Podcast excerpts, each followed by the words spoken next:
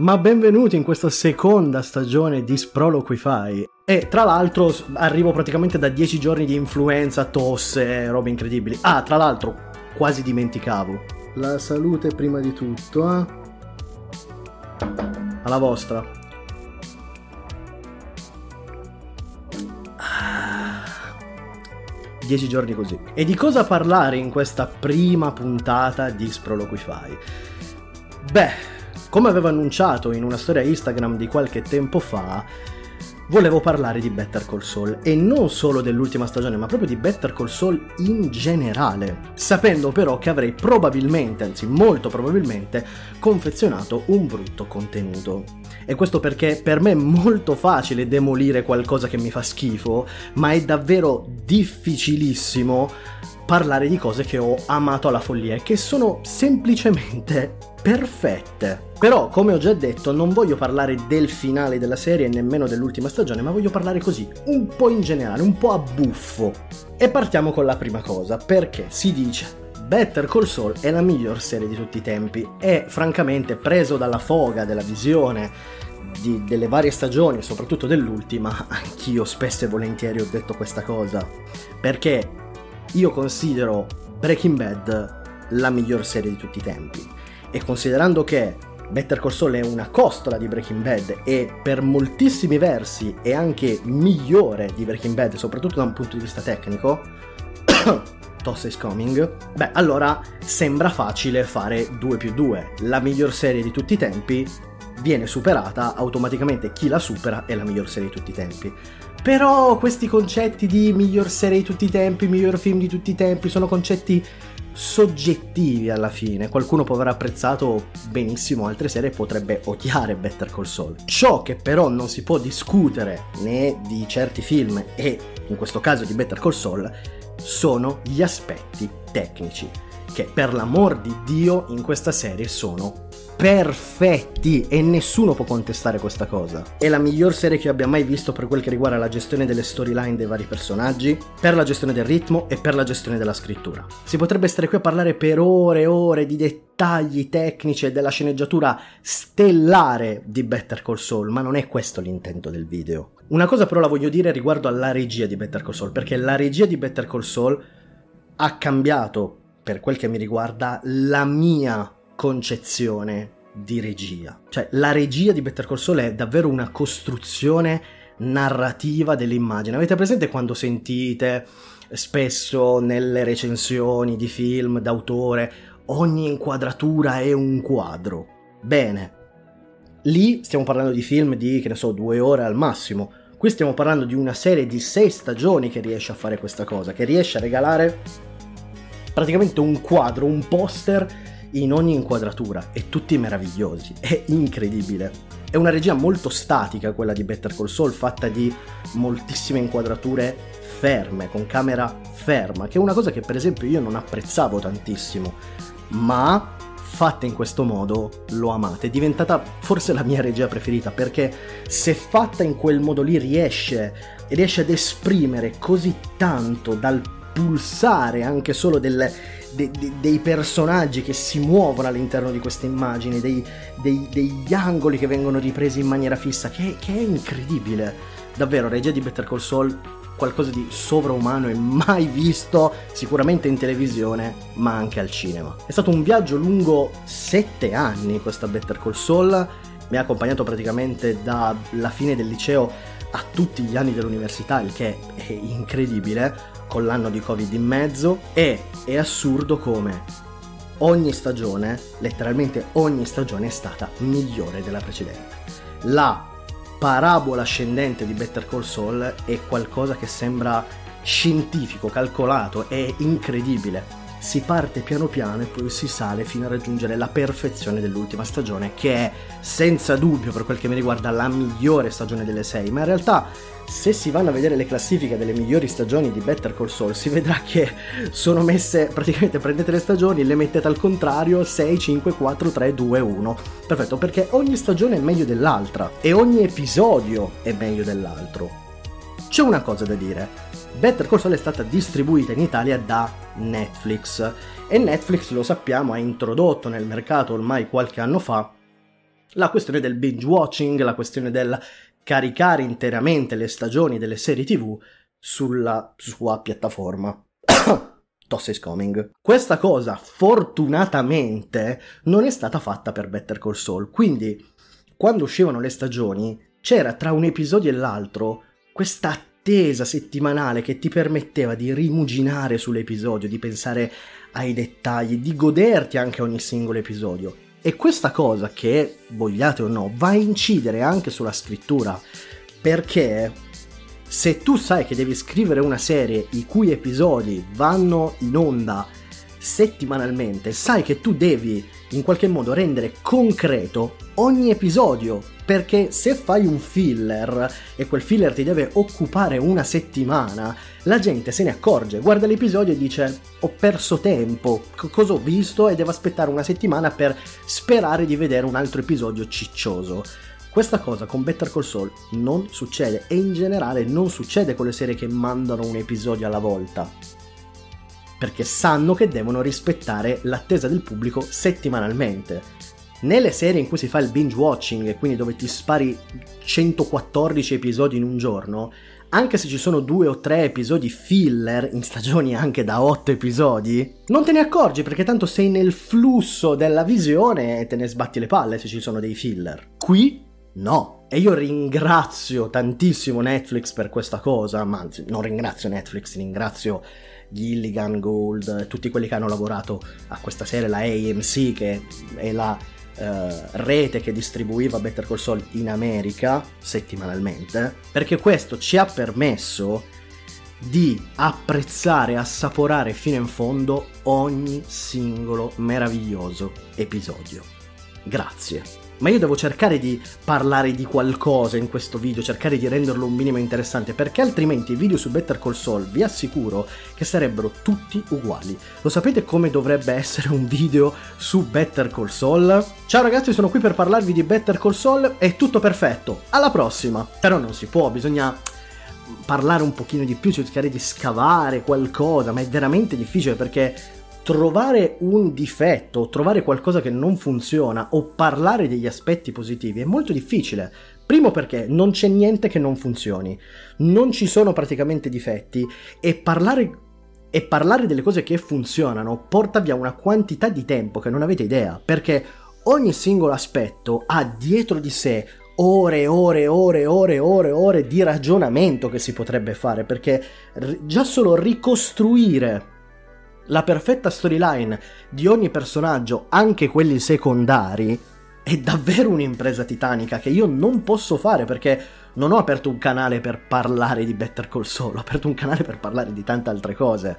Quindi devo cercare di stringere e dire soltanto le cose salienti. Ma alla fine, no? La domanda è: ma di che parla Better Call Saul? La serie, ma così come in generale l'universo narrativo di Gilligan e Gold, quindi mettiamoci dentro anche Breaking Bad, parla molto banalmente di affrontare le conseguenze delle proprie azioni. Se uno vuole stringere al massimo i concetti, alla fine stiamo parlando di questo. Ogni personaggio compie delle scelte forti, precise, nette e paga, in un modo o nell'altro, nel momento in cui arrivano le conseguenze delle proprie azioni. E uno potrebbe dire, vabbè, ma grazie al cazzo, cioè più o meno tutte le serie dovrebbero essere così, no? Cioè un personaggio fa qualcosa e poi quel qualcosa ha un peso all'interno della narrazione. L'ambulanza. Grazie Torino per partecipare sempre con grande trasporto ai miei contenuti, che siano video o podcast. Vedo che non hai perso il vizio dell'anno scorso e vedo che la via è talmente lunga che avrei potuto registrare tutto il video con il suono dell'ambulanza sotto. Grazie. Torino. Dicevo, mentre si allontana l'ambulanza, qualcuno potrebbe dire grazie al cazzo, perché in ogni serie in teoria succedono delle cose, ogni personaggio compie delle azioni che poi hanno delle conseguenze e i personaggi pagano le conseguenze. Sì, ma no, perché non è, perché non è fatto mai come in Better Call Saul e in Breaking Bad. Cioè, Toss is coming. Le conseguenze in Better Call Saul e in Breaking Bad sono il punto. Cioè, tu puoi fare tutto Cioè non hai freni, non hai limiti se non la legge, ma la legge, l'abbiamo visto sia in Better Call Saul che in Breaking Bad, può essere aggirata, però poi ne paghi le conseguenze. E proprio questo è il punto, tu puoi fare quello che vuoi, non c'è nessuno che ti sta col fucile puntato e ti dice non rubare, non uccidere, non fregare gli altri, non mentire, non c'è nessuno che lo fa. Però se lo fai, poi rischi di pagarne le conseguenze. E questo è il punto. In molte serie, anche se vengono fatte cose più gravi, anche in molti film, se vengono fatte cose più gravi di quello che fanno i personaggi di Better Call Saul e di Breaking Bad, le conseguenze non vengono pagate allo stesso modo. Capite che cosa voglio dire? Ovviamente poi in questo caso, siccome ogni personaggio commette delle azioni praticamente terribili, andrà incontro delle conseguenze terribili. Ovviamente. La cosa meravigliosa però è che tutto quello che viene mostrato in Better Call Saul è di un realismo estremo. Nonostante si parli comunque di anche narcotrafficanti, quel tipo di ambiente lì un po' molto fuori dalle righe, è stato battuta un po', vabbè, lasciamo perdere, è tutto incredibilmente realistico. Cioè non c'è mai quella cosa che dici, eh, qui hanno fatto la sboronata, che cazzatona. Mai, mai, è tutto incredibilmente realistico, nelle reazioni umane, nelle scelte che vengono prese, in tutto quello che succede. Tu ti immedesimi incredibilmente con ogni personaggio e capisci quello che fa e cerchi anche di capire che cosa avresti fatto tu in quella determinata situazione ed è incredibile dato il contesto. Togliamoci poi un altro dente importante perché ho dovuto rispondere a questa domanda tante volte in questi anni perché la gente si attacca alle parole mi fa incazzare. Allora, Better Call Saul va vista dopo Breaking Bad, perché io per anni ho dovuto discutere con persone che eh ma è un prequel, per definizione un prequel può essere visto anche prima, non c'è bisogno e qualcuno anche diceva No, puoi vederla anche senza aver visto Breaking Bad. Ma cosa, raga? Si capisce dalla prima stagione che va vista esattamente dopo Breaking Bad. Già solo per il fatto che ci sono i flash forward. Il fatto che ci siano i flash forward, ossia delle immagini in bianco e nero che sono ambientate dopo Breaking Bad, ti fanno capire che la visione di Breaking Bad è necessaria per capire una parte della narrazione. Basta con queste sirene, stanno passando tutti oggi, cos'è? Ma dicevamo, quindi è evidente dal finale, perché il finale racconta delle cose di Breaking Bad, non di Better Call Saul. Quindi nel finale è proprio palese. Ma era chiaro già da prima. Non fatevi confondere dalle parole. È un prequel, è un prequel, è un prequel. Porca puttana. No, si capisce da subito che va vista prima Breaking Bad e poi Better Call Saul. Anche perché la stragrande maggioranza delle citazioni, dei riferimenti, la crescita dei personaggi, quello che dicono, quello che fanno, la apprezzate 100 miliardi di volte di più se avete già visto Breaking Bad. Ma questo posso capire che può essere una motivazione soggettiva, ma te lo dicono con la narrazione. Ci sono delle, delle, scene ambientate dopo Breaking Bad. Se non hai visto Breaking Bad, non capisci cos'è questa roba qui. Devi vedere Breaking Bad prima. Porca miseria. E la gente continuava prima del finale di questa sesta stagione a dire è un prequel, è un prequel. Vi fate sempre fottere dalle parole. Dai ragazzi, su, Andate oltre ciò che date per assodato dalla vostra esperienza con la narrazione. Fate esattamente quello che fa la serie. Perché la serie è esattamente quello che fa. Sa che noi siamo viziati, sa che noi siamo abituati a vedere certe cose in un certo modo, lo sa e quindi ci prende per il culo, ci fa le cose opposte. Ed è bellissimo, è geniale perché sa che noi abbiamo il cervello viziato. Ah, ci succede questa cosa, allora sicuramente succederà quest'altra cosa. Loro lo sanno, e scrivono un'altra roba e ti fregano e ti sorprendono. Vedi? Fatelo anche voi col cervellino quando leggete prequel, non fatevi fregare. Pensate a questa struttura prequel-sequel, no? Perché la serie è in parte ambientata, se non ricordo male, sette anni prima dell'inizio di Breaking Bad. Eh, quindi racconta tutto il percorso di crescita di Jimmy McGill fino alla sua trasformazione in Saul Goodman, anche se poi insomma sappiamo che è una trasformazione un po' uh, un po' poco trasformazione perché lui in realtà è sempre stato uh, Saul Goodman, ha sempre avuto quel tipo di atteggiamento, è sempre, stato, uh, un, è sempre stata una persona che ha cercato eh, del, nella vita delle scorciatoie, di fregare gli altri, fare sempre questi piccoli raggiri, ehm, di ottenere tutto ciò che vuole ma nel modo più subdolo e facile possibile, senza mai sporcarsi veramente le mani e senza mai faticare con meno fatica possibile e se deve faticare lo fa per comunque fregare qualcuno. Lui è sempre stato così, poi ha cambiato vari nomi, ha cambiato varie identità, ma quella è rimasta, quella è la, la sostanza della persona. E poi c'è la parte sequel che c'è dalla prima stagione, ragazzi, che è in bianco e nero ed è ambientata dopo gli eventi di Breaking Bad, che è poi il punto di caduta della serie, cioè dove va a concludersi tutto, dove si incastrano tutte le vicende, Better Call Saul, Breaking Bad tutto quanto, implode questo uh, universo narrativo e si conclude la serie in un magistrale finale. La struttura è molto interessante, prequel, sequel, um, con le parti a colori ambientate nel passato, le parti in bianco e nero ambientate uh, dopo, dopo, Breaking Bad. È proprio bello il sapore che ti dà. Um, tu vedi queste, nelle prime stagioni vedi le scene in bianco e nero. Eh, che sono scene molto brevi dove succedono piccole cose e tu dici cavolo chissà, chissà cosa succede, chissà cosa succederà no? e non vedevi l'ora di arrivare al finale per vedere effettivamente che cosa succede è stata una scelta molto molto interessante, molto azzeccata. Anche questa è una scelta perfetta. Una cosa che trovo straordinaria poi è come questa serie sia riuscita a rendere ancora più profondo l'universo narrativo di Breaking Bad. Cioè, ha reso ancora più giustizia a Breaking Bad questa serie. E, è, fant- è quello che dovrebbe fare ogni spin-off e ogni prequel, ogni sequel, insomma ogni costola di un'opera principale. Rendergli giustizia, cioè renderla ancora migliore se è possibile, ed è esattamente quello che ha fatto Better Call Saul, perché Better Call Saul ha dando molta più profondità a tanti personaggi che erano già presenti in Breaking Bad, ha reso di fatto Breaking Bad migliore.